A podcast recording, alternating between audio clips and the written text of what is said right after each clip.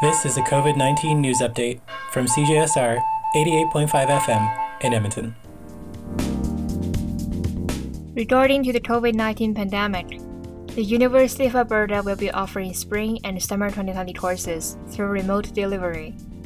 As the majority of U of A students and employees are now working from home, campuses remain open only to support essential research and services. The university continues to provide residence to those who are unable to return home. As for the spring convocation, the U of A will hold a virtual convocation in place of in-person ceremonies on June the 12th, 2020.